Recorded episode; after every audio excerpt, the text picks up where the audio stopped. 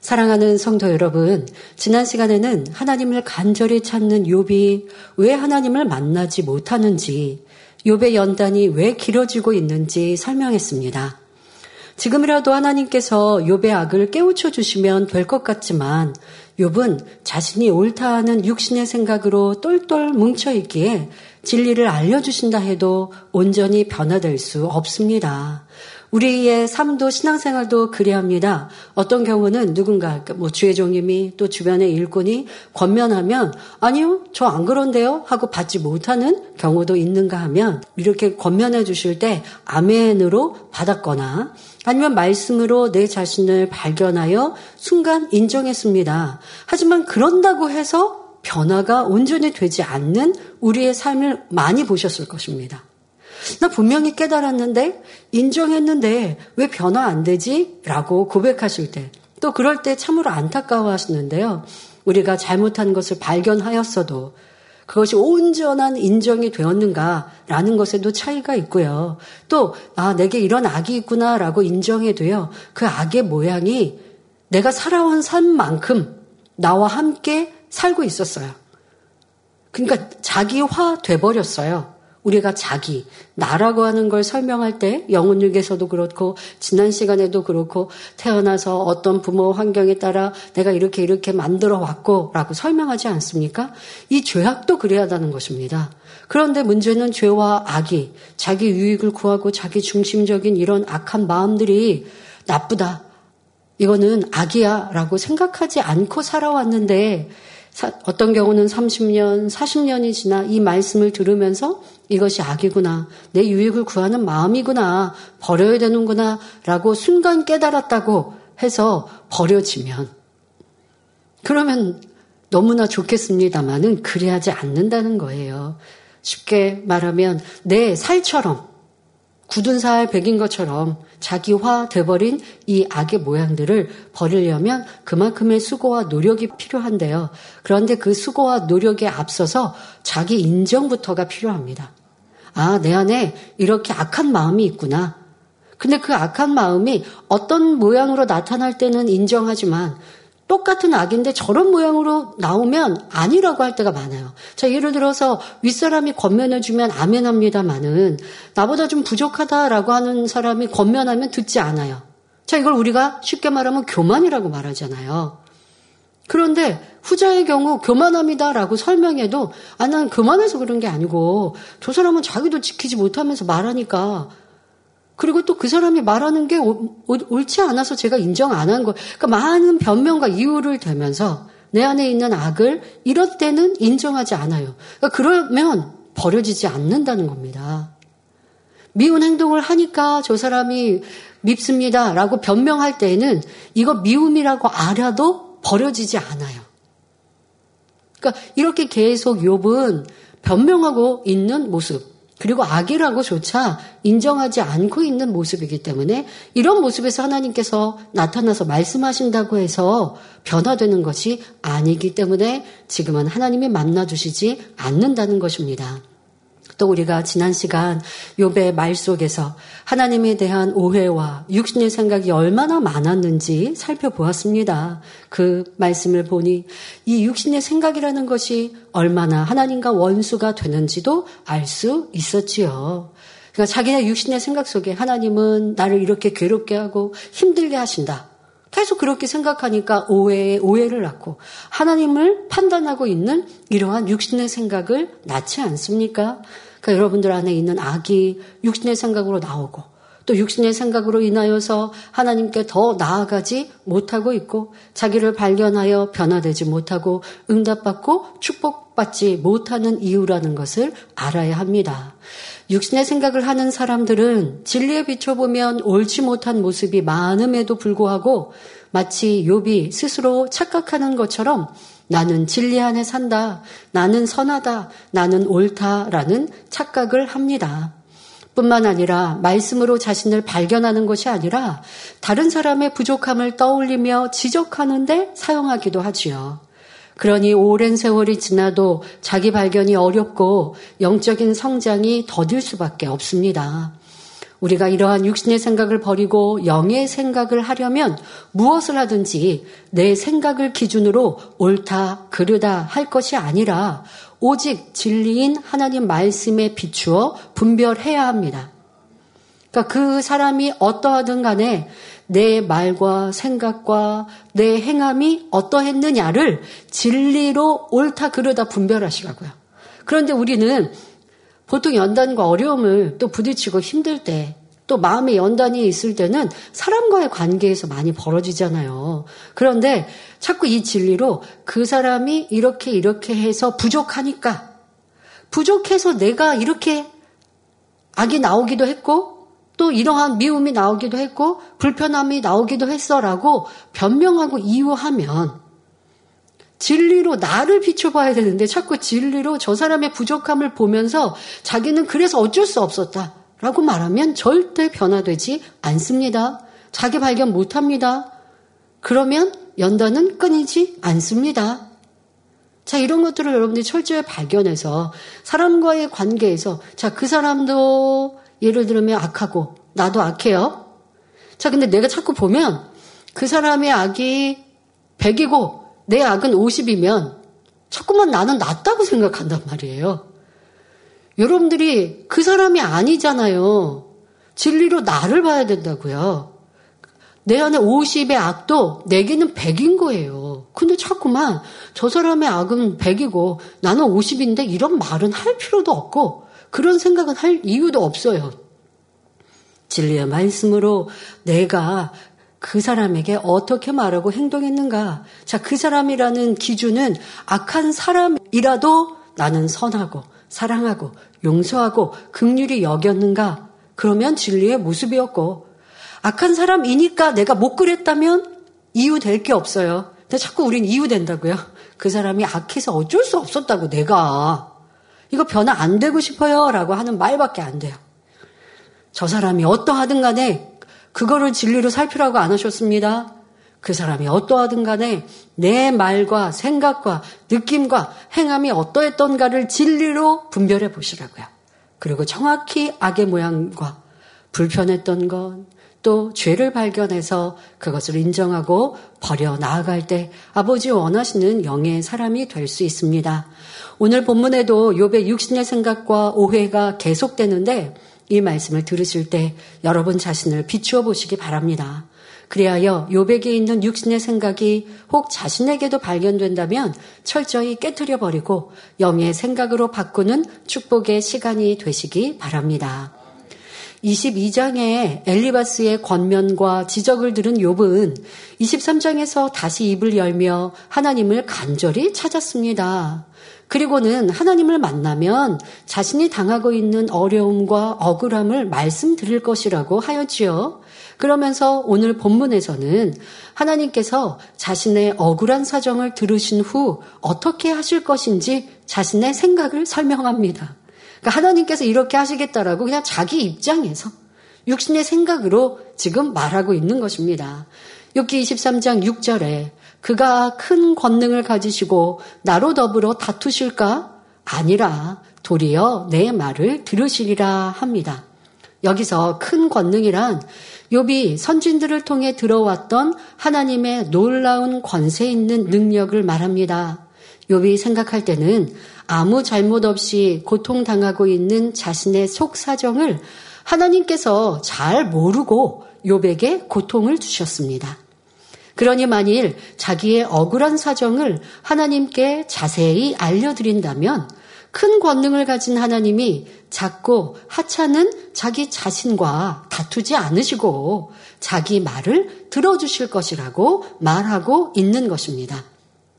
그런데 욥의 생각대로라면 하나님은 전지전능한 분이 아니라 한 사람의 형편도 잘 알지 못하시는 무능한 분이 아닙니까? 꼭 사람을 직접 만나 자세한 설명을 들어야만 그의 상황을 알고 이해하시는 분이 됩니다. 시공을 초월하여 어디에나 계시는 분도 아니요. 불꽃 같은 눈동자로 인생들을 살피시는 분도 아니며 사람의 중심을 감찰하시는 분도 아니지요. 이처럼 욥은 육신의 생각 속에 하나님을 오해하고 있습니다. 크고 넓으신 아버지 하나님을 자꾸 작게 만들고 있는 거예요. 하나님이 나를 잘 몰라서 이렇게 어려움을 주시는 거라고. 이렇게 육신의 생각으로 하나님을 작게 판단하고 있습니다. 욥은 지금까지 하나님을 만나고자 갖가지 방법을 동원해 봤지만 허사였습니다. 그러니 답답해서 견딜 수 없는 심정으로 하나님 어디 계십니까? 대답 좀 해주세요 하며 하나님을 만나야겠다고 부르짖고 있습니다. 하나님을 만나면 자신의 사정을 낱낱이 아뢰며 억울함을 풀어야겠다는 것이지요. 그러면 만일 하나님께서 욥의 부르짖음을 들으시고 만나 주신다면 욥은 어떻게 고백할까요? 하나님, 저는 지금까지 열심히 번제도 드리고 선을 베풀며 살았습니다. 그런데 이렇게 엄청난 시험을 당하고 있으니 너무너무 억울합니다.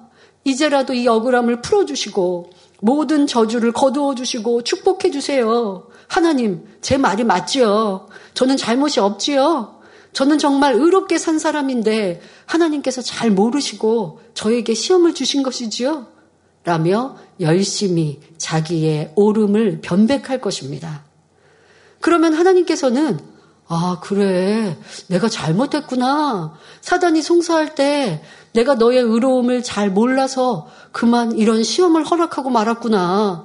라고 하나님의 실수를 인정하며 비로소 욥의 억울함을 풀어 주실 것이다.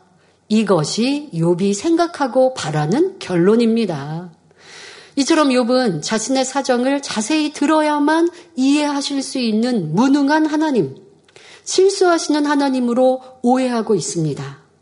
전지전능하신 창조주 하나님을 마치 사람의 사정을 몰라서 억울하게 시험을 주시는 무능력한 분인 것처럼 만들고 있으니 욥의 생각이 얼마나 어리석습니까? 욥은 정성껏 하나님을 섬겼지만 영적으로 섬긴 것이 아니라 육적으로 섬겼습니다. 그래서 하나님께서는 욥의 잘못된 근본을 깨우쳐 주기 위해 연단하고 계신데 욥은 반대로 생각하고 있습니다. 이 자체만 봐도 욥의 생각은 얼마나 하나님의 생각과 동떨어져 있는지 알 수 있지요. 이처럼 육신의 생각과 영의 생각은 반대이므로 하나님과 원수가 된다고 말씀하시는 것입니다. 여러분들도 이런 모습들 많이 있음을 알아야 합니다. 내가 힘들고 괴롭고 어렵습니다. 더더욱 주변 사람들을 통해 어려움을 당하는 것 같아요. 자, 그러면 여러분들이 좀 원통하고 이게 괴롭고 그럴 때 또, 또 우리가 믿음의 신앙생활을 하는 분들이라면 윗분에게 상담을 할 때면 여러분들 이런 사정을 다 설명해야 될 것 같고 또 더더욱 이제 일꾼들과의 관계에서 부딪힌 일이 있으면 내 윗분이 많이 내 편을 안 들고 저 사람 편을 들었어요. 그런 것처럼 내가 느껴진단 말이에요. 그러면 가서 내 상황도 내 입장도 설명해야 될 것 같은 여러분들 계십니까? 그러면 그거는 윗분이 만약에 주의종이다. 그러면 내가 주의 종을 육의 종으로 오해하고 만들어 버리는 것이죠. 영의 종이라고 하면 어디에 치우치지 않고 저, 정확하게 분별할 수 있고 또 한쪽의 입장만이 아니라 양쪽의 입장을 생각하여 권면하셨겠죠. 그런데 그런 것을 믿지 않고 내 입장에서 모르셔서 내 상황을 모르셔서 그러시지. 그러니까 내가 이걸 설명해 드려야지 라고 여러분들이 주의 종을 생각하는 것도 오해일 수 있고 판단일 수 있지만 하나님에 대해서 여러분들이 지금 욥처럼 하나님께서 나를 몰라서 이렇게 시험하신다라고 여러분들이 문장을 만들어서 기도하지는 않으셨겠는데 내 삶에 원통한 게 많다면 하나님을 무능한 하나님으로 만들고 있다라는 것 아셔야 합니다. 왜? 나 하나님의 자녀인데 하나님이 나를 원통하게 둘 리가 없으시죠. 하나님이 그 모든 걸 알고 계세요. 아, 그런데 우리가 성경을 봐도 사실 의인들이 어려움을 당하고 고난을 당하고 또 악한 이들이 더 공격하는 이러한 모습들 봅니다. 자, 육으로 보면 원통해 보일 것 같지만 그런 의인들은 원통해 하지 않아요. 왜? 하나님께 맡겨드렸으니까. 하나님이 이러한 내 속사정까지 다 알고 계신 것을 알아요. 아시지만 연단을 허락하셨거나 아시지만 악한 사람 손에 내어 주신 것 또한 하나님의 뜻이라는 걸 인정하기 때문에 삶에 원통해하고 힘들어하고 괴로워하고 슬퍼하지 않는다는 거예요. 그러니까 여러분 당자님의 설교 속에 말씀하시죠. 하나님께 대하여 원망하지 않더라도 우리가 삶에서 내가 원망하고 불평하고 힘들어하는 것 또한 하나님께 임을 하나님의 사람이라면 내가 하나님의 자녀라면 내 삶에 대한 불평 원망 또한 하나님께 대하여라 라고 생각하여야 한다 말씀해 주신 것이 바로 같은 맥락입니다. 왜? 하나님은 모든 것을 다 보고 알고 계신다는 것이죠. 그러니 내 삶에 원통하다 할 게 없어요. 아, 억울한 일들이 있다라고요? 그런데 하나님의 사람들은 억울해하지 않은 것 여러분 보셨죠? 왜? 그것 또한 하나님이 다 알고 계신 것을 믿기 때문에요. 하나님을 무능하게 만들지 않습니다. 위대하신 하나님은 내가 당한 억울함도 아시니 알고 계시는데 내가 억울해요, 힘들어요 말할 게 뭐 있어요. 하나님이 알고 계시니 그러면 억울한 일을 당했을 때 어떻게 할까요? 하나님이 원하시는 선을 쫓으면 되고 하나님이 원하시는 마음을 만드는 거에 주력하는 것이죠. 하나님 제가 이렇게 억울한 거 하나님 아시, 아세요? 이게 아니라 아니 뭐 하나님과의 관계로 말하지는 않더라도 아, 사람 불러다가 나 이거 지금 이렇게 억울한데 뭐 하나님 무시하는 거잖아요. 하나님을 내가 인정하지 않는 거잖아요. 그러니 믿음의 사람들은 사람에게 구구절절 설명하고 말할 필요 없어요. 하나님 앞에 합당한 마음 그릇을 만드는 것 이것이 중요한 것이죠. 왜? 하나님은 다 알고 계시니까. 내 어려움도 알고 계시는데 두고 계신다면 이 어려움을 통해 나를 연단하셔서 정금같이 나오기를 원하시니 내가 가야 될 목표. 그것은 이제 깨끗한 그릇을 만들면 되는 것. 그것이 하나님 앞에 내가 해야 할 일인 것이지. 하나님 이거 보고 계시는 거예요? 아니면 지금 안 보고 계시는 거예요? 염려할 필요가 없는 것입니다. 그런데 욥은 하나님을 오해하고 육신의 생각으로 판단하고 있으니 어찌 하나님께 나아갈 수 있겠습니까? 하나님께서는 욥이 육신의 생각을 깨뜨리도록 연단하실 수밖에 없는 것입니다. 연단을 통해 욥의 잘못된 것을 다 끄집어낸 다음에 만나 주셨을 때 욥은 비로소 하나님과 가까워지게 되는 것입니다. 이어지는 욥기 23장 7절에 거기서는 정직자가 그와 변론할 수 있은즉 내가 심판자에게서 영영이 벗어나리라 말합니다. 욥은 자신을 정직한 사람이라고 자부하고 있었습니다. 자신의 입장에서 잘못이 없다고 생각하기에 하나님 앞에 선다면 당당히 변론할 수 있을 것이라 생각합니다. 또 하나님은 공의로운 분이시라고 들었으니 자신의 억울함을 말씀드리면 하나님의 심판에서 노인받을 수 있게 될 것이라고 말하고 있지요. 욥이 전에는 하나님은 공의롭지 못하고 심판을 굽게 하신다고 말했었는데 이제는 반대로 하나님은 공의로우셔서 내 억울함을 듣고 심판에서 벗어나게 해 주실 것이다 라고 표현하고 있습니다. 흔히 사람들이 변론하다 보면 자기 유익에 따라 이랬다 저랬다 말을 바꾸는 것처럼 욥의 말에 일관성이 없는 것을 볼 수 있습니다. 결국 욥 자신은 죄가 없고 정직하다는 말이지요. 이것은 계속 일관성 있게 주장하고 있습니다. 자, 이렇게 욥은 연단을 받으면서도 아직 자기 잘못을 깨우치지 못하고 있습니다. 육신의 생각을 깨뜨리지 않는 이상은 항상 자신이 옳다고 생각하기 때문이지요. 욥기 1장부터 지금까지 말씀을 통해 욥의 모습을 보니 얼마나 육신의 생각이 많았습니까? 예를 들어 욥의 아내가 당신이 그래도 자기의 순전을 굳게 지키겠느냐? 하나님을 욕하고 죽으라 말할 때 욥은 어떻게 대답했습니까? 우리가 하나님께 복을 받았은즉 재앙도 받지 아니하겠느냐? 라고 답했지요. 그러나 성경을 보면 이는 욥의 오해요 육신의 생각임을 알 수 있습니다. 잠언 10장 22절에 여호와께서 복을 주심으로 사람으로 부하게 하시고 근심을 겸하여 주지 아니하시느니라 말씀했기 때문입니다. 이처럼 하나님은 복받을 사람에게 복을 주시되 재앙을 겸해 주시는 분이 아니며 자녀들에게 좋은 것만 주시는 분입니다. 재앙은 원수마귀 사단이 가져다 주지요. 이 외에도 욥은 하나님과 원수가 되는 육신의 생각이 너무나 많은 것을 볼 수 있었습니다. 욥은 욥기 23장 3절에 내가 어찌하면 하나님 발견할 곳을 알고 그리하면 그 보좌 앞에 나아가서라고 하며 간절히 하나님을 찾고 만나기를 사모하는 듯 말하였습니다. 그런데 오늘 본문을 보면 그동안 욥이 얼마나 답답하고 힘들었는지 짐작할 수 있습니다. 자, 지금 23장 8절 9절 다시 읽어 볼 텐데요. 이 욥의 답답함이 여러분들의 신앙생활 속에 있지는 않았는가? 나도 힘들고 어렵고 또 질병 고통으로 인하여 하나님을 찾고 부른다고 했는데 지금 욥이 말하는 것처럼 내가 왜 어디에서도 하나님을 만나지 못하는가? 왜 문제가 해결되지 않는가라고 답답한 적은 있지 않은지 신앙인들이 이런 고백을 한다면 참으로 안타까운 일입니다. 왜? 하나님은 항상 그곳에 계시는 분. 우리를 만나주기 원하시는 분이지.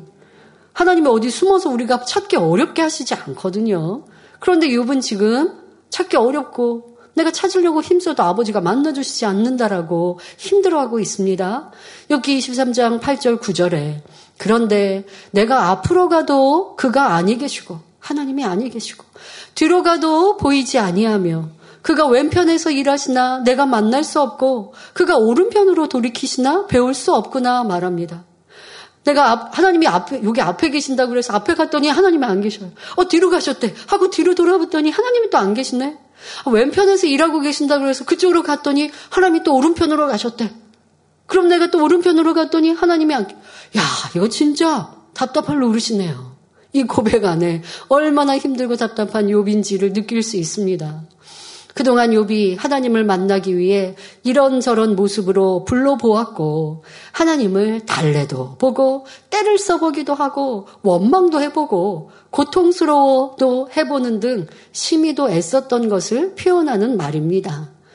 그러나 하나님은 육에 거하시는 분이 아니며 사람의 생각 속에 거하신 분도 아니므로 우리가 육의 방법으로는 만날 수 없습니다. 하나님은 빛이시기 때문에 우리가 어두움에서 빛 가운데로 나아갈 때 하나님을 만나고 체험할 수 있습니다.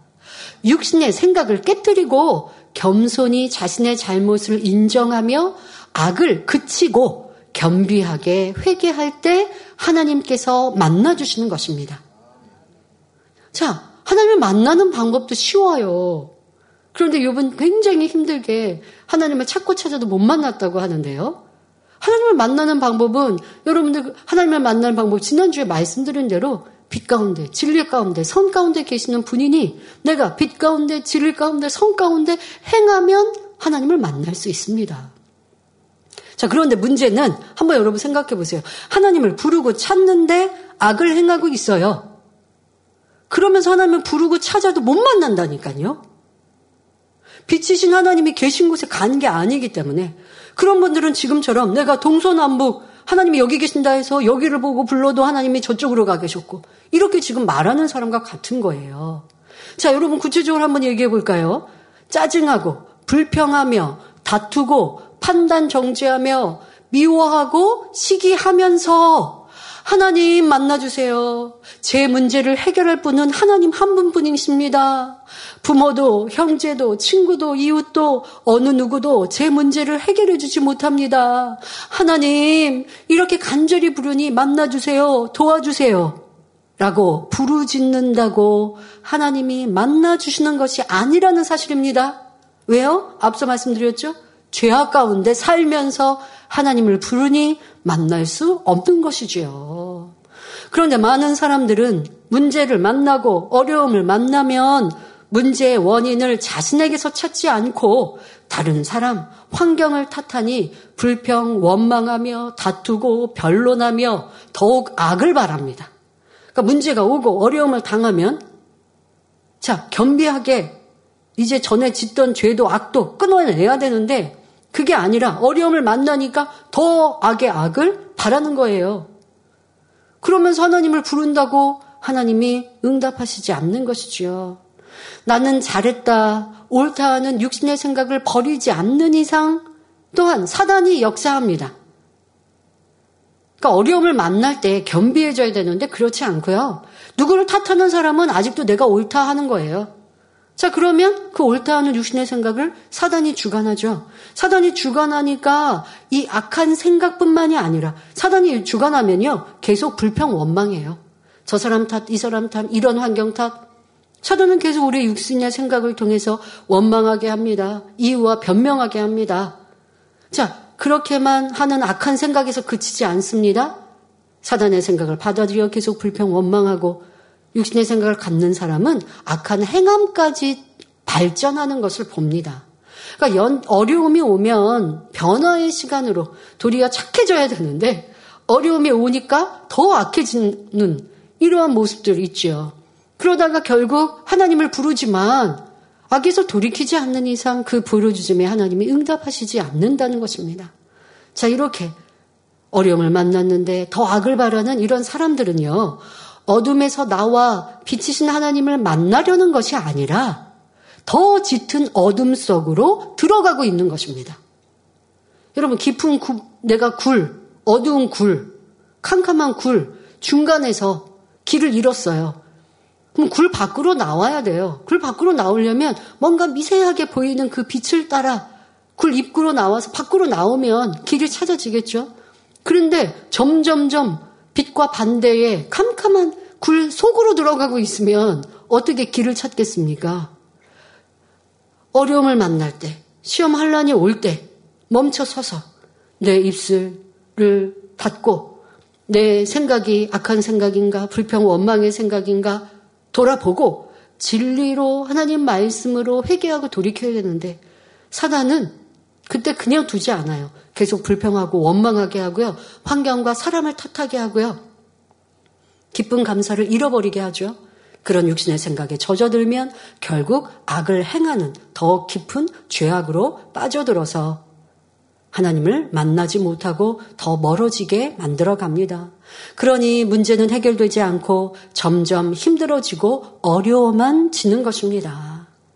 변화를 사모하는 우리 성도님들은 어떤 어려움과 문제 앞에 다른 사람을 탓하고 불평, 원망하는 육신의 생각과 악한 감정을 버리고 겸손히 하나님께 나아가시기 바랍니다. 오직 진리의 말씀으로 자신의 잘못을 찾을 때 성령님께서 도와주시고 깨우쳐 주십니다. 이렇게 빛으로 나올 때 하나님께서 다시 만나주시고 회복시켜 주시지요. 그러므로 어둠에 속한 육신의 생각을 온전히 버리고 빛 가운데 거함으로 항상 주님과 교통하는 복된 성도님들이 되시기 바랍니다. 욥이 정말 이 안타까운 고백 7절 8절처럼 내가 앞으로 가도 뒤로 가도 동으로 가도 좌로 가도 우로 가도 하나님을 찾아도 만나지 못했다. 여러분 삶에 그러한 때에 지금 이런 말씀처럼 내가 잘못 가고 있는 길을 계속 가면서 하나님을 불러봤자 만나지 못해요. 그 길을 멈춰 서시고 돌이켜 돌아서서 빛 가운데로 가는 그래서 문제를 해결할 수 있는 성도님들이 되시길 바랍니다. 이어지는 본문의 욥은 우리가 잘 인용하는 말씀 중에 하나입니다. 나의 가는 길을 오직 그가 아시나니 그가 나를 단련하신 후에는 내가 정금같이 나오리라 말합니다. 이 말씀은 연단 중에 있는 성도들이 특히 좋아하는 말씀입니다. 욥처럼 연단을 잘 받은 후에는 하나님의 축복을 받게 될 것이라는 소망이 담긴 말씀이기 때문입니다. 그러나 중요한 것은 과연 어떤 마음으로 이 말씀을 고백하느냐 하는 데 있습니다. 참으로 믿음으로 하는 고백인지 그저 스스로를 위로하는 마음에서 나오는 고백인지 분별해야 합니다. 지금 상황이 너무도 힘들고 괴로운데 잘 참으면 이 시간도 지나갈 것이고 좋은 날도 오겠지 하는 바람으로 말한다면 이는 믿음이 아니지요. 이런 관점에서 볼 때 지금 욥의 말은 믿음의 고백이 아님을 알아야 합니다. 욥은 자신의 가는 길을 하나님이 아시고 자기를 단련하신 후에는 정금같이 나오게 된다고 했는데 이는 자신이 겪는 연단의 원인을 전부 하나님 편으로 돌리는 말입니다. 하나님께서 나의 모든 것을 내 악함도 아시고 나의 부족함도 아시나 연단을 통해 내가 변화되어서 아버지 원하시는 모습으로 나오리라 라는 것으로 고백하는 게 아니라는 것입니다. 지금 내가 당하고 있는 이 어려움은 하나님이 그렇게 하셨다.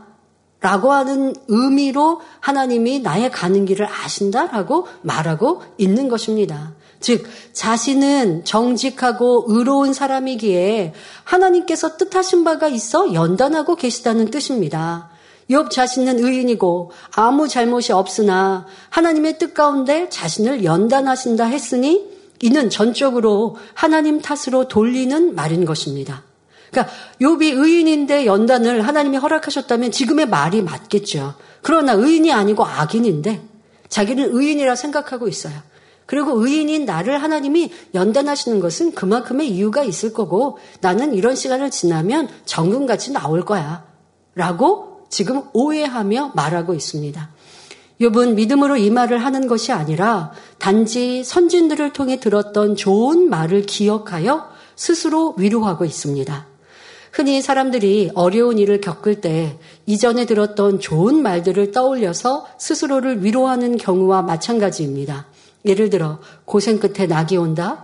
쥐구멍에도 볕들 날이 있다. 이런 속담이나 격언들을 통해 힘을 얻는 것입니다. 지금 당장은 힘들어도 언젠가는 좋은 날이 있을 것이라는 바람을 담아 고백하는 것이지요. 지금 욥의 모습이 이와 같습니다. 마치 물에 빠진 사람이 지푸라기라도 잡는 심정으로 하나님의 나를 연단하신 후에는 내가 정금같이 나올 것이다 라고 스스로를 위로하고 있는 것입니다. 물론 나의 가는 길을 오직 그가 아시나니 라고 하는 말까지는 틀림없이 맞는 사실입니다. 하나님께서는 우리의 과거는 물론 현재와 미래까지도 모두 알고 계시며 가장 좋은 길로 인도하실 수 있는 분입니다. 마태복음 10장 30절에 너희에게는 머리털까지 다 새신바 되었나니 말씀한 대로 하나님은 우리의 행함과 생각은 물론 마음에 품은 것도 다 아시는 분이지요. 그런데 본문에서 그가 나를 단련하신 후에는 내가 정금같이 나오리라 한 이 부분을 믿음의 고백이라 할 수 없는 것은 그동안 욥이 해왔던 말들 때문입니다. 욥은 그동안 얼마나 많이 하나님을 원망하며 의로운 자신이 겪고 있는 연단은 합당치 않다고 고백해 왔습니까? 이렇게 하나님은 악하고 자신은 의롭다 주장하고 있는 욥의 입장에서는 하나님께서 나를 위해 연단하고 계신다. 그러므로 나는 정금같이 나올 것이다. 라는 믿음의 고백이 나올 리가 없는 것입니다. 그러니까 우리 인생들의 고백에 이럴 때가 참 많습니다. 앞에 불평원만 다 해놓고 뒤에 가서는 뭔가 믿음 있는 듯 이렇게 말하나 하나님께서는 그것을 믿음이라 보지 않으시는 거죠. 요즘 욥이 딱 그리하고 있습니다. 성도 여러분, 사람이 연단이나 시험을 받는 경우를 몇 가지로 나누어 볼 수 있습니다. 이에 대해서는 욥기 강의 두 번째 시간에서 자세히 말씀드렸기 때문에 지금은 크게 두 가지로 간략히 말씀드리겠습니다. 첫째로 자신의 잘못으로 스스로 자초하는 시험이 있습니다. 이런 시험을 두고 하나님이 시험하셨다 하면 안 되는데요. 그렇게 말할 때가 많습니다. 어떤 사람은 시험 환란이 오면 무조건 하나님께서 나를 이렇게 공경에 빠뜨리셨다. 하나님이 나를 병으로 치셨다. 하나님이 연단하셨다 라고 말합니다. 마치 욥이 모든 것을 하나님 탓으로 돌리는 것처럼 말입니다. 그러나 야고보서 1장 13절을 보면 사람이 시험을 받을 때에 내가 하나님께 시험을 받는다 하지 말지니 하나님은 악에게 시험을 받지도 아니하시고 친히 아무도 시험하지 아니하시느니라 말씀합니다. 하나님께서는 공의의 하나님이시요 자녀들에게 좋은 것으로 주시는 사랑의 하나님이십니다. 이러한 하나님께서 자녀들에게 이유 없이 시험 환란을 주어 고통을 당하게 하실 리가 없지요. 야고보서 1장 14절 15절에 오직 각 사람이 시험을 받는 것은 자기 욕심에 끌려 미혹됨이니 욕심이 잉태한 즉 죄를 낳고 죄가 장성한 즉 사망을 낳느니라 말씀한 대로 사람의 욕심 때문에 사단에게 미혹을 받아 어려움을 당하는 것입니다. 예를 들어 직장에서 게으르고 불성실하여 상사에게 자주 야단을 맞습니다. 그런데 자신의 잘못을 고치지 않고서 계속해 윗사람이 괜히 나를 미워한다 생각합니다. 거기에다 더 나아가서 하나님이 나를 변화시키시고자 이렇게 위에 상사를 나쁜 상사를 만나게 하셔서 내 그릇을 넓게 하시려고 연단하신다 말한다면 이게 얼마나 잘못된 생각입니까? 여러분, 여러분들의 삶에서 이런 모습들 고치셔야 합니다. 예를 들어 배우자, 또 부모, 자녀, 가족 관계에서도 내가 더 섬기지 못하고 낮아지지 못하고 내가 예를 들어 가장 아빠의 입장에서 명령하고 지시하고 또 나를 주장하는 모습이 되어지면 그렇게 사는 삶이 10년, 20년, 30년이 지나 보세요. 아이, 자녀가 어릴 때는 그냥 아빠의 힘에 못 이겨서 순종하는 듯 했어요. 그런데 이제 학창시절을 지나서 성인이 되면요. 그런 아버지, 그런 강압적인 아버지, 본도되지 않으면서 그냥 명령하고 지시하고 나만 옳다 하는 이런 아버지는요, 싫어합니다. 그러면 안 되는데, 보통 사람이 그리해요. 자녀가 부모를 꺼려하는 거예요. 그러니까 섬기지 않고, 또 말씀을 하셔도 듣지 않고, 이런 모습을 부모가 볼 때 자녀를 탓하면 안 되죠. 또 그런 자녀의 모습을 보고, 아, 하나님이 나를 연단하시나? 이런 데 쓰면 안 되는 거죠. 전적으로 내가 변화, 내가 잘못 아닙니까? 뭐 내 말투를 바꿔야 되고, 더 섬기고, 희생하는 아버지의 모습으로 달라지면 자녀는 자연스럽게 부모를 존경하게 되는 것이죠. 하나님이 연단하시지 않고 그냥 내가 내 잘못으로 인해 만들어 놓은 사람과의 관계 이런 것들을 그로 인하여서 어려움을 당하고 문제가 생겼는데 하나님을 탓하고 연단 받았다라고 말하면 안 된다는 것입니다. 또 사업하는 사람이 욕심이 틈타면 편법을 쓰는 등 정도에서 벗어남으로 어려움을 자초하게 되지요. 내 욕심으로 인해 잘못 투자하여서 어려움을 자초하고 당하면서 하나님이 나를 이렇게 연단하신다 하면 안 되죠. 또 이렇게 내 죄로 인해서 내 악으로 인하여서 시험과 어려움을 만났고 만들어 놓고 하나님과 또 진리를 인용하여서 탓하는 것 이것은 잘못된 것이고 문제를 해결할 수 없습니다. 사람의 죄악으로 그것이 올무가 되어 원수마귀 사단이 시험을 주는 것입니다. 자, 여러분, 어, 집에서 주방 일을 하거나 아니면 뭐 혼자 사시는 분들, 아니면 남성도님들도 집안일을 좀 도와주시거나 할 때 보면 특히 이제 여름에는 이 하루살이라고 하는 초파리가 많이 생기죠. 보통 이렇게 뭐 하수구에서 올라온다고도 하고요.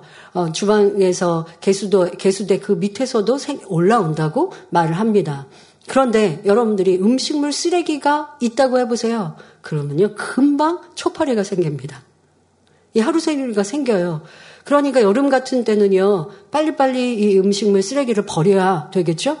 그런데 버려서 음식물 쓰레기가 없는데 라고 하는데 초파리가 날아다니는 경우가 있었어요. 그래서 저도 어 이게 뭐 음식물 쓰레기 다 정리했는데 왜, 이게 왜 그러지? 라고 했더니 이렇게 상온에다가 과일을 좀 익히려고 두었던 것 중에 하나가 뭔가 상한 거예요. 그러니까 그 냄새를 맡고 어디에서 들어왔는지 이렇게 초파리가 날아다니더라는 것이죠. 자, 음식물 쓰레기에서 초파리가 생기든 그 음식물 쓰레기 냄새를 맡고 초파리가 달라붙듯이 내 안에 이 죄성과 내 안에 악을로 인하여서 원수마귀 사단이 시험을 가져다 준다는 것을 알아야 합니다. 이것은 바로 영계의 법칙인데요. 창세기 3장 14절을 보면 에덴 동산에서 뱀이 하와를 유혹하여 선악과를 따먹게 하자 하나님께서는 뱀을 저주하면서 종신토록 흙을 먹고 살라고 하십니다. 그러나 실제로 뱀은 흙을 먹는 것이 아니라 개구리나 쥐 같은 것을 먹고 삽니다. 하나님께서 뱀에게 흙을 먹고 살라고 하신 말씀에서 뱀은 영적으로 원수마귀 사단을 흙은 흙으로 지어진 육의 사람을 가리킵니다. 즉, 우리가 진리 안에 살지 못하는 만큼 원수마귀 사단이 각종 시험, 환란과 질병을 가져다 준다는 말씀입니다. 이런 영계의 법의 테두리 안에서 사람이 진리를 어긴 만큼 사단은 하나님 앞에 송사합니다. 공의 가운데 역사하신 하나님께서는 비록 하나님의 자녀라 할지라도 죄를 지으면 외면하실 수밖에 없고 이때 원수마귀 사단이 시험 환란을 가져다 주는 것입니다. 욥의 경우는 겉으로는 순전하고 완전해 보여도 그 마음 안에는 악의 모양이 있기 때문에 하나님께서는 그것을 뽑아버리게 하시기 위해 사단의 송사를 받아 시험을 허락하신 것입니다. 여러분, 우리가 연기의 법을 잘 알죠? 흙으로 지어진 사람, 흙이요. 그래서 뱀에게 흙을 먹고 살라고 저주하신 것은 원수마귀 사단은 흙으로 지어진 사람의 죄, 악을 행할 때 시험할란을 줄 수 있는 권한이 있는 거예요. 그러니까 이것은 죄를 짓고 악을 행하는 사람의 시험할란을 가져다 줄 때 하나님께 여쭐 필요도 없는 거예요. 원수마귀 사단이 그걸 하나님께 여쭐 필요도 없어요. 우리가 하나님을 믿고 주님을 영접했으니까 그러면 우리가 죄를 짓고 악을 행할 때마다 이 욥의 송사처럼 하나님께 그렇게 여쭐 필요 없어요. 죄를 짓고 악을 행하면 그냥 그 원, 연계의 법칙대로 시험할란을 가져다 주는 게 원수마귀 사단의 권한이에요. 자, 그런데 특별히 욥은 죄와 악을, 죄를 짓고 악을 행하지 않았잖아요. 마음 속에 있었던 죄성이요, 악의 모양이었어요. 이게 드러나지 않았는데 시험을, 이런 큰 시험을 가져다 줄 수는 없어요. 그런데 사단은 그런 축복이 하나님이 축복 주셔서 욥이 하나님을 사랑하니까 그렇게 올바른 신앙생활 한 것이라고 송사하였고 그러니 시험할란을 주겠다라고 그러니까 줄 수 없는 상황에서 주겠다라고 하나님께 여쭌 거예요. 그런데 하나님께서 줄 수 없다라고만 볼 수 없는 것이 마음에 드러나지 않은 죄성이 있고 악의 모양이 있기에 원래 원수마귀 사단의 권한은 그것이 드러나면 마음껏 줄 수 있는 거예요. 하나님께 여쭐 필요도 없는 거예요. 그런데 지금 욥은 사단이 하나님께 여쭙잖아요. 그리고 하나님이 허락하셨다라는 특별한 것은 죄로 인한 연단이었지만 그 죄가 죄로 드러나기 전이었기 때문에 사단이 하나님께 여쭈었고 하나님은 허락하신 이유가 욥을 사랑하시기 때문에 속에 있는 것이라 하고 그것이 안 드러나서 여러분 한번 생각해 보세요. 욥이 연단을 안 받고 속에 드러나는 죄성, 독성, 악의 모양 드러나지 않고 그냥 평안하게 살다가 주, 천국 갔다. 그러면 우리가 아는 삼천층 이상 갈 수 없잖아요. 영의 마음을 이루지 못했으니까.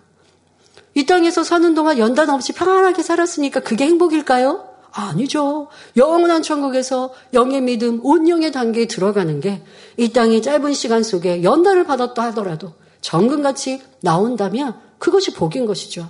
아, 악이 안 드러나는 게 더 좋았죠. 아니잖아요, 여러분. 악이 드러났어도. 결국 변화되어 영으로 온영으로 나온다면 그게 더 복이에요. 그러니까 드러나지 않은 죄성을 흔들어서 드러나게 하시고자 하나님은 사단의 송사를 허락하셨고 사단은 욥이 이렇게 변화될 거라고 생각 안 한 거예요. 그냥 시험하고 연단 가져다 주면 하나님을 떠날 거라고 생각하여 그런 바램으로 하나님께 송사하였지만 하나님은 더 깊은 것을 보시기에 욥의 중심을 아시니 어려움을 당하고 큰 연단 속에 알지 못했던 악이 드러나지만 결국 변화될 것을 믿으시기에 허락하셨고 자, 죄로 인한 연단이어도 이런 좀 차이는 있다는 거 아시면 되겠습니다. 자, 크게 둘째로 하나님께서 시험을 주시고자 하는 하나님께서 주시는 시험이 있습니다.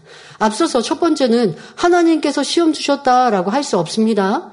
죄로 인하여 오는 시험, 또 원수마귀 사단이 가져다 주는 이러한 어려움이라고 했고요. 자, 둘째로 하나님께서 축복을 주시고자 하는 시험이 있습니다. 아브라함의 경우 하나님께서 친히 시험하시기 위해 부르신 것을 볼 수 있습니다. 창세기 22장 1절을 보면 그 일 후에 하나님이 아브라함을 시험하시려고 그를 부르시되 아브라함아 하시니 그가 가로되 내가 여기 있나이다 했지요. 이때 하나님께서는 아브라함에게 독자 이삭을 바치라고 명하시는데 이는 바로 아브라함에게 큰 축복을 주시기 위한 시험이었습니다. 아브라함은 눈에 넣어도 아프지 않을 아들을 짐승처럼 잡아 번제로 드리라 했어도 믿음으로 순종했기에 믿음의 조상이 되는 축복을 받았습니다. 이처럼 하나님께서 친히 주시는 시험은 우리를 시험 들게 하시려는 것이 아니라 축복을 주시기 위함입니다. 또한 하나님께서는 우리의 영혼이 잘 되며 믿음의 분량이 자라도록 연단하십니다. 학생들이 초등학교를 졸업하고 중고등학교, 대학교 과정을 거치려면 소정의 시험에 합격해야 합니다. 뭐 보통 초등학교에서 중학교 또 중학교 올라갈 때 시험이 없죠. 그냥 이건 자연스럽게 올라가는 일이고요. 또 고등 학교로 또 올라가고 할 때 내가 더 좋은 학교 가려면 뭐 이렇게 더 좋은 것을 선택하려면 꼭 시험을 치러야 하고 또 대입 시험을 시험은 꼭 필요합니다. 이와 마찬가지로 하나님께서도 자녀들이 축복을 받을 만한 그릇이 되었는지 축복받을 자격이 있는지 시험하시는 것입니다. 이때 시험에 통과하면 간구하고 소원했던 것을 하나님께서 응답하시고 축복해 주시지요. 또한 우리가 이러한 시험을 통과할 때마다 믿음이 한 계단 한 계단 올라가서 마침내 온전한 분량에 이르는 것입니다. 학생들이 대학 시험에 합격하면 입학 자격이 주어지지만 불합격하면 다시 준비를 해야 합니다. 영적으로도 하나님께서 허락하신 시험을 통과하지 못하면 축복을 받을 만한 그릇이 될 때까지 연단이 계속될 수밖에 없습니다. 그래서 성도님들이 이렇게 자신의 변화를 놓고 기도하고 노력할 때 어떤 뭐 사망에 이르는 죄 이런 것이 아닌 육신의 일들을 버리거나 아니면 선과 사랑으로 채워가기 위해서 간절히 바랍니다. 어떤 내 입술이 덕이지 못하고 선과 사랑으로 말하지 못할 때 너무나 아버지 앞에 죄송하고 민망해서 아버지 저는 이렇게 선한 입술이 되지 못했네요. 철저히 회개했습니다. 선한 입술 되게 해주세요라고 기도 간절히 했습니다. 그런데 내일 또 내가 선한 입술로 말하지 못했습니다. 내 유익을 구하고 내 감정으로 큰 소리를 내버렸습니다. 이때 참 공고해지죠. 나 어제 그렇게 눈물로 간절히 기도했는데 왜 변화되지 않았을까? 여러분들 변화는 하루아침에 되는 거 아니라는 것꼭 아셔야 합니다. 말씀드린 대로 자기 유익을 구하고 내가 혈기가 많은 사람이라면 혈기를 내면서 작년 성도님들 40년, 50년, 60년을 살아오신 거예요. 내 유익이 안 맞으면 인상을 쓰면서 큰 소리를 내고 어떤 일들에 앞서서 내, 유, 내 유익에 맞춰서 결정하고 말하고 요구하는 이런 시스템화 돼버린 나의 생각과 나의 언행입니다. 이걸 고치는데 한 번 깨우치고 한 번 기도했다고 될 게 아니라는 거예요. 오늘도 내일도 기도하고 메어 달리고 한 달, 두 달, 그런데 여러분 한 달이 지났을 때 똑같지는 않을 거예요. 분명 한 달 전보다는 나아졌지만 우리가 바라는 그런 선한 인물들처럼 되려면 더 많은 노력과 기도와 금식이 필요하겠죠. 그러기까지 때로는 내 마음에 연단이 있을지라도 포기하지 마시고 계속하여 선 사랑의 목표를 가지고 이루시길 바랍니다. 고린도전서 10장 13절에 사람이 감당할 시험 밖에는 너희에게 당한 것이 없나니 오직 하나님은 미쁘사 너희가 감당치 못할 시험 당함을 허락지 아니하시고 시험 당할 즈음에 또한 피할 길을 내사 너희로 등이 감당하게 하시느니라 말씀했습니다. 즉 하나님께서 허락하신 시험은 우리가 감당할 만큼의 시험만 허락하신다는 것입니다. 따라서 하나님께서 축복과 응답을 주기 위해서 시험하실 때는 반드시 피할 길을 주시고 합력하여 선을 이루어 주십니다. 그러면 우리에게 시험이 왔을 때 이길 수 있는 비결은 무엇일까요? 만일 잘못한 것이 있어서 온 시험이라면 회개하고 돌이키면 됩니다. 꼭 죄를 지은 것은 아니어도 부정적인 육신의 생각이나 믿음으로 바라보지 못한 것도 찾아내야 합니다. 하라 지키라 하신 진리는 얼마나 행했는가 점검하면 연단을 통해 주시고자 하신 믿음의 성장도 빨리 이룰 수 있지요. 또 더 깊은 선과 사랑을 이루게 하시고자 연단하실 때도 있는데 주님의 선과 선진들의 선을 기준 삼아 자신의 작은 마음을 발견하면 연단이 축복으로 바뀝니다. 또한 하나님 말씀 안에 살아가는데도 시험이 왔다면 항상 기뻐하고 깨어 기도하고 범사에 감사하면 시험이 물러갑니다. 하나님께서 축복 주시고자 허락하신 연단과 시험은 우리가 잘 승리하면 영육 간의 축복이 임하고 결국 정금 같은 믿음으로 나오게 됩니다. 여기서 우리가 주의해야 할 것은 자신의 잘못으로 인해 받는 연단을 마치 하나님께서 축복을 주기 위해 허락하신 연단인 양 착각해서는 안 된다는 것입니다. 예를 들어 세상과 짝하며 비질릴 가운데 살다가 어려움을 겪고 있는데도 하나님께서 나에게 깨우쳐 주시려고 시험을 주셨다라고 말하는 사람들이 있습니다. 이는 자기 잘못으로 인한 시험을 하나님 탓으로 돌려버리는 것이니 얼마나 합당치 않은 모습입니까? 갈라디아서 6장 7절 8절에 스스로 속이지 말라 하나님은 만홀이 여김을 받지 아니하시나니 사람이 무엇으로 심든지 그대로 거두리라. 자기의 육체를 위하여 심는 자는 육체로부터 썩어진 것을 거두고 성령을 위하여 심는 자는 성령으로부터 영생을 거두리라 말씀하신 것처럼 우리는 무엇이든지 심고 행한 대로 거두게 됨을 알아야 합니다. 즉, 악과 비질리를 심으면 악을 바라고 판단 정지하고 미워하고 자, 이렇게 하나님 말씀에 어긋나 살면 각종 시험, 환란, 질병 등 육의 열매를 거둡니다.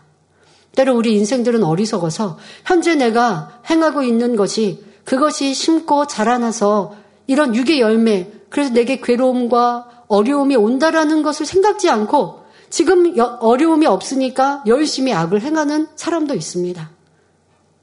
그런데 얼마나 어리석습니까? 그것을 내가 심고 있고 가꾸고 있는 거예요. 여러분, 악을 심고 악을 가꾸면 악한 열매, 육의 열매, 시험, 환란, 어려움, 문제가 도래하는 거예요. 내가 행한 대로 받는 거예요. 이것을 기억하여 당장의 어려움이 없다고 비질릴 가운데 세상 가운데 거해서는 아니 됩니다. 반대로 선과 진리를 심으면 영육 간의 강건함의 열매, 가정일터, 사업터가 잘 되고 마음의 소원에 응답받는 영의 열매, 축복의 열매를 거두게 되지요. 이처럼 심은 대로 거두는 영계의 법칙을 명심하여 육으로 심는 자가 되지 말고 항상 영으로 심고 영의 열매를 풍성히 거두시기 바랍니다. 결론을 말씀드립니다. 사랑하는 성도 여러분, 농작물은 비, 바람, 따가운 햇볕을 견뎌 실한 열매를 맺습니다. 우리도 연단을 견디며 알곡으로 맺히는 과정을 통해 하나님의 참 자녀로 나오게 됩니다. 이처럼 연단은 결국 축복이며 아버지 하나님의 사랑입니다. 그러므로 혹 죄로 인해 연단이 온다 해도 기쁨과 감사함으로 받고 믿음, 소망, 사랑으로 승리해야 합니다. 비록 죄의 담이 크다 해도 우리가 겸비하게 하나님 앞에 나와 간구할 때 하나님께서는 회개할 수 있도록 극률의 문을 열어 주십니다. 하나님께서는 아무리 많은 죄를 지었던 사람일지라도 통해 자복하며 바른 길로 돌이킬 때 용서하시며 그 품에 안아주시는 분이십니다. 시편 73편 28절에 하나님께 가까이 함이 내게 복이라 내가 주 여호와를 나의 피난처로 삼아 주의 모든 행사를 전파하리이다 말씀합니다. 그러니 혹 여러분이 연단 중에 있을지라도 시험을 당해 곤란 중에 있을지라도 하나님을 더욱 가까이 하며 좋으신 우리 아버지 하나님을 여러분의 피난처로 삼으시기 바랍니다. 그리하여 아버지 하나님의 사랑 가운데 능히 모든 연단을 통과하여 정금 같은 믿음을 갖게 되시기를 주님의 이름으로 축원합니다. 할렐루야 전능하신 사랑의 아버지 하나님 이 시간 기도 받는 모든 성도님들 위해 안수하여 주옵소서. GCN 방송과 인터넷과 화상을 통해 기도받는 지 교회와 지 성전 그리고 전 세계 하나님의 자녀들 위에도 시공간을 초월하여 역사하여 주시기를 원합니다. 믿어지는 믿음을 주시고 부정적인 생각과 의심의 세력을 물리쳐 주옵시며 모든 시험 환란도 물리쳐 주옵소서. 머리부터 발끝까지 오장, 육부, 뼈, 마디마디, 온몸의 신경, 조직, 세포 등 아픈 곳마다 성령의 불로 태우시고 근본의 빛으로 역사하여 주옵소서. 예수 그리스도의 이름으로 명하노니 원수마귀 사단 모든 질병, 균, 연약함아 물러가라. 빛이 여 임하라. 모든 불치, 난치병도 성령의 불로 태워 깨끗하게 역사하여 주옵소서. 말라리아를 비롯한 모든 풍토병도 물리쳐 주옵소서. 깨끗함을 입을 지어다. 감기, 기침, 열, 몸살, 독감 등 각종 유행성 질병도 다 물러가라. 어떠한 유행성 질병 균도 틈타지 않게 지켜 주옵소서.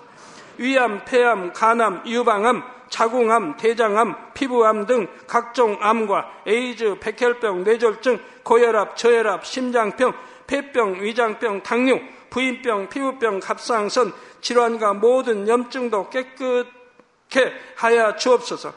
소아마비, 중풍, 관절염, 디스크도 온전케 하여 주옵소서. 요통, 두통, 신경통을 비롯한 모든 통증은 사라질지어다. 간질, 자폐증, 우울증, 조울증, 노이로제 등 모든 정신 질환도 물러가라. 모든 마비된 것도 풀어지고 일어나 걷고 뛸지어다.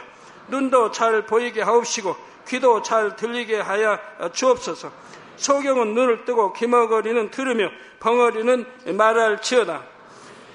각종 사고 후유증도 깨끗게 하시고 부러진 뼈도 붙여 주옵소서. 화상 입은 것도 온전케 하옵소서. 화기야 물러가라. 열도 물러가라. 아버지 흉터도 나지 않게 역사해 주시기를 원합니다. 마약을 비롯하여 각종 약물과 독극물 중독도 깨끗함을 입을 지어다. 죽은 신경과 세포가 살아나며 죽은 자도 살아나게 하여 주옵소서. 잉태의 축복도 주시기를 원합니다. 잉태 축복을 받으라 예수 그리스도의 이름으로 명하느니 원수막이 사단아 하늘 공중 곳에 잡은 악의 영들아 물러가라. 그의 사자들도 물러갈지니라. 이 땅의 악한 영, 더러운 영, 거짓되고 간사한 영, 이간질하고 미혹하는 모든 어둠들은 물러가라. 모든 흉악의 결박을 풀고 어둠아 물러가라. 빛이여 임하라. 아버지 하나님 부르짖어 기도할 수 있는 능력을 주시고 죄를 버리고 성결될 수 있는 능력을 주옵소서. 영혼이 잘됨 같이 범사에 잘되게 하시고 가정의 복음화도 이루어 주시기를 원합니다.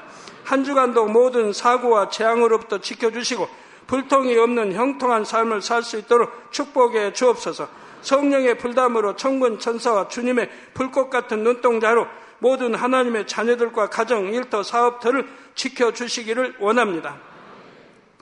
학생들에게 지와 명철을 더하시고 공부도 할 수 있는 뜨거운 마음과 열정도 더하여 주옵소서. 마음과 생각을 세상에 빼앗기지 않도록 지키시고 하나님을 뜨겁게 사랑하는 학생들로 축복하여 주옵소서.